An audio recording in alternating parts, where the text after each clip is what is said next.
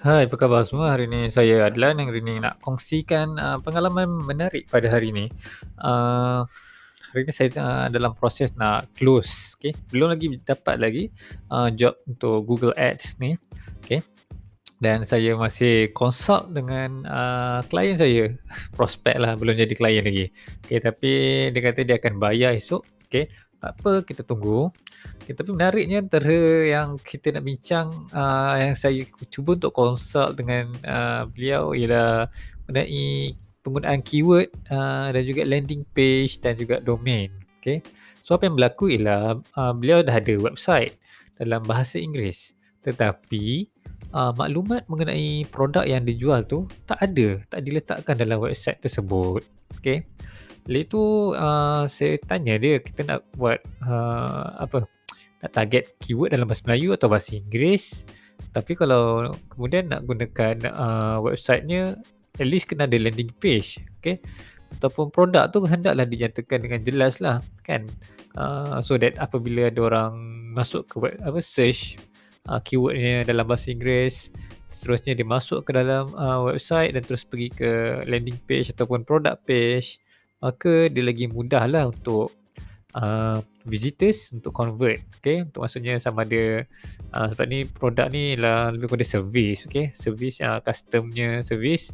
Maka mereka perlu ada macam consultation okay? Untuk dapatkan uh, custom quotation.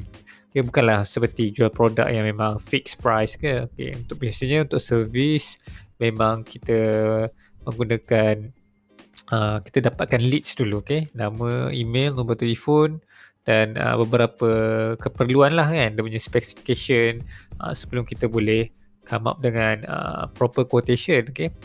Tapi ada setengah website memang dia dah fixkan lah uh, dia memprodukkan mempackagekan servis servis-servis mereka Lepas tu bila pergi ke website tersebut uh, dah dah tahu dah mungkin ada 3 4 harga. Okay, biasanya 3 lah kan. Uh, dari segi pricing pricing strategi dia. Okay, dan kita boleh terus dapatkan quotation. Okay, tapi kebanyakan servis okay, uh, memang uh, dia bergantung pada requirement oleh prospek kita. So kita kembali kepada uh, prospek yang saya sedang sedang berusaha untuk close. Okay. Uh, uh, sebab bukan semua orang dia reti bidang-bidang IT ni kan. Benda komputer ni saya cerita pasal uh, Google Analytics ke Google Ads. Kadang benda ni merupakan perkara yang baru bagi mereka dan mereka pun tidak takrif okay? dan tak sure bila saya tanya uh, macam mana conversion rate sekarang ni kan? Uh, conversion rate maksudnya kalau orang datang ke website mereka berapa ramai yang akan uh, isi borang uh, contact form ke ataupun at least call nombor telefon yang ada kat website ataupun berapa actually berapa ramai orang ataupun visitors yang datang. Kan berapa ramai orang yang masuk ke website mereka. Uh, kadang-kadang bila orang buat website ni itulah isu dia. Dia uh, dia fokus kepada kecantikan website tapi dia tak tengok pada performance website. Okay, performance ni maksud saya ialah dari segi uh, berapakah traffic dia berapa kelajuan website tu. Adakah dalam mobile telefon mobile kan? Mobile view dia cantik kan uh, kat sini uh, mungkin ada setengah business owner ter, uh, tak tahu. Okay, yang dia tahu okay aku kena ada website. Okay, website aku cantik and ada ada gambar cantik and design dia pun cantik.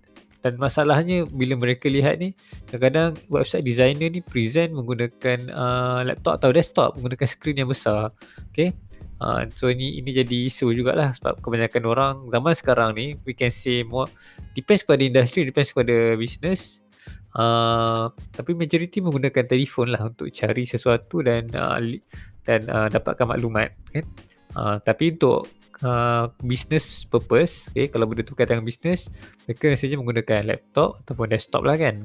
Sebab mereka berada di office dan mereka mencari maklumat menggunakan komputer semasa berada di office. Biasanya office hour dan juga weekdays memang uh, business related kan, business services memang mendapat uh, traffic yang tinggi okay? traffic yang tinggi uh, di website macam saya uh, semasa saya menjalankan printing service sebelum ni memang nampak trend dia Isnin hingga Jumaat memang ada traffic yang bagus tapi Sabtu Ahad dia drop okay? dan dia macam macam tu lah turun naik turun naik turun naik turun naik okay? business services memang macam tu lah uh, nature dia dia tu uh, sebelum kita terlajak lah lagi okay. saya nak cerita kat sini. Apa yang sedang berlaku ialah uh, bila kita nak target saya sendiri macam ni lah.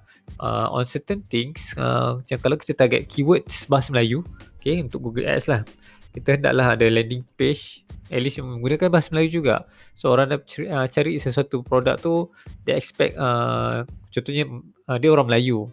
So gunakan bahasa Melayu kan. Untuk search kat Google tu kena bahasa Melayu dan uh, bila dia klik dekat uh, result yang apa iklan yang ada dalam bahasa Melayu kan kat situ lah headline copywriting pun kena dalam bahasa Melayu kan.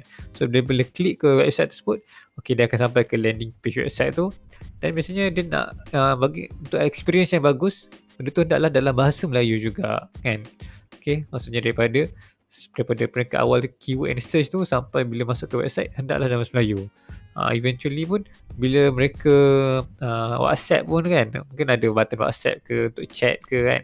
Uh, so mereka prefer dalam bahasa Melayu. So bila kita jelaskan customer kita audience kita mungkin ada di kalangan apa yang bercakap dalam bahasa Melayu. Tapi mungkin ada juga yang uh, depends kepada volume ataupun uh, trend mungkin uh, menggunakan bahasa Inggeris. So So kalau kita nak target uh, mungkin kalangan Chinese, Indian ataupun uh, bahasa apa Malaysian pun apa, Melayu pun ada je yang suka berbahasa Inggeris kan. So the kita kita kena cater lah. Okay, bagi saya kita boleh cater uh, apa tapi kalau kita tak ada bajet yang besar fokus kepada satu bahasa yang uh, utama lah iaitu kita boleh mau tak mau kita akan gunakan bahasa Inggeris okay. Uh, untuk, untuk maklum anda juga Google ni dia bijak okay seperti mana kita tahu dia pun ada Google Translate. Google pun actually dia faham keyword-keyword yang kita guna ni sama ada bahasa Melayu atau bahasa Inggeris. Okay, tapi itulah uh, bila kat landing page tu sebab kita yang uh, kita yang letak maklumat tu copywriting semua di situ. Uh, oleh tu kita kena pastikan lah uh, landing page tu Uh, kalau menggunakan bahasa Inggeris, hendaklah menggunakan bahasa Inggeris yang mudah kan. Sebab contohnya kalau ada orang uh, search perkataan tersebut dalam bahasa Melayu tapi iklan kita muncul okay, dan kooperatif mungkin dalam bahasa mungkin dalam bahasa Inggeris. Okay, kita kena bagi impression yang kalau iklan tu dalam bahasa Inggeris, landing page pun kena bahasa Inggeris. Okay. Lepas itu bila masuk masuk eh, sepatutnya bahasa dalam marketing ni eh, copywriting lah kan. Untuk landing page ni copywriting. Kita hendaklah menggunakan bahasa yang yang mudah difahami, bahasa yang uh, sama ada bahasa percakapan atau bahasa yang formal tapi uh, tak terlalu jargon, tak terlalu melirik-lirik, tak terlalu berbelit-belit. Ha, nanti kalau panjang sangat, apa benda rasanya ha, kita nak sampaikan kepada orang yang masuk ke website ni. Okay, setiap traffic yang masuk adalah uh, potensi, okay? potensi menjadi kita punya customer. Okay? So daripada mungkin daripada 100 orang yang masuk, mungkin kita akan dapat uh, 10 orang customer kan.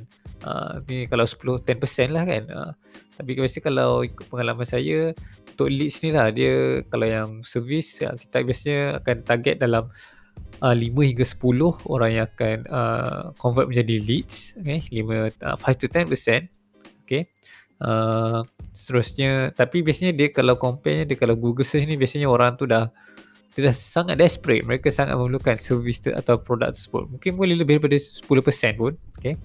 Dan seterusnya uh, bila saya pernah uh, track okay? Saya pernah measure daripada yang uh, setiap hari contohnya kalau ada 10 orang tanya berapa ramai yang last kali memang jadi customer memang uh, terus okay setuju dengan harga yang kita tawarkan okay?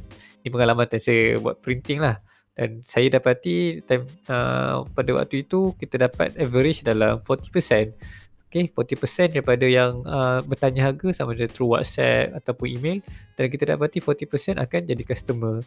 Maka kat sinilah kita dapat kita punya uh, conversion rate lah kan. So maksudnya daripada tadi mungkin daripada apa uh, mungkin satu hari ada 100 orang masuk website dan daripada 100 orang ada 10 orang tanya harga setiap hari eh. So daripada 10 orang kita dapat apa 40% which is uh, 4 for people, for customers. Okay, so for customers daripada 100 visitors ke website, so kita dapat lebih kurang 4 4% lah conversion rate. Okay, so itu itu itu just nak kongsikan lah uh, serba sedikit pengalaman saya dan bagaimana cara saya uh, kira uh, dan saya decide lah berapa conversion rate, uh, berapakah Uh, apakah dari segi landing page apakah bahasa yang kita nak pakai okay. So sekian saja uh, episod kita untuk hari ini berkenaan dengan uh, Google Ads dan juga strategi yang perkongsian pengalaman yang saya sepanjang saya menggunakan uh, Google Ads untuk uh, projek bisnes saya dan juga untuk klien saya. Sekian saja kita berjumpa lagi dalam episod yang akan datang. Uh, teruskan subscribe uh, Drizik Digital, panduan digital marketing dalam bahasa Melayu uh, khas untuk anda. Jumpa lagi. Bye.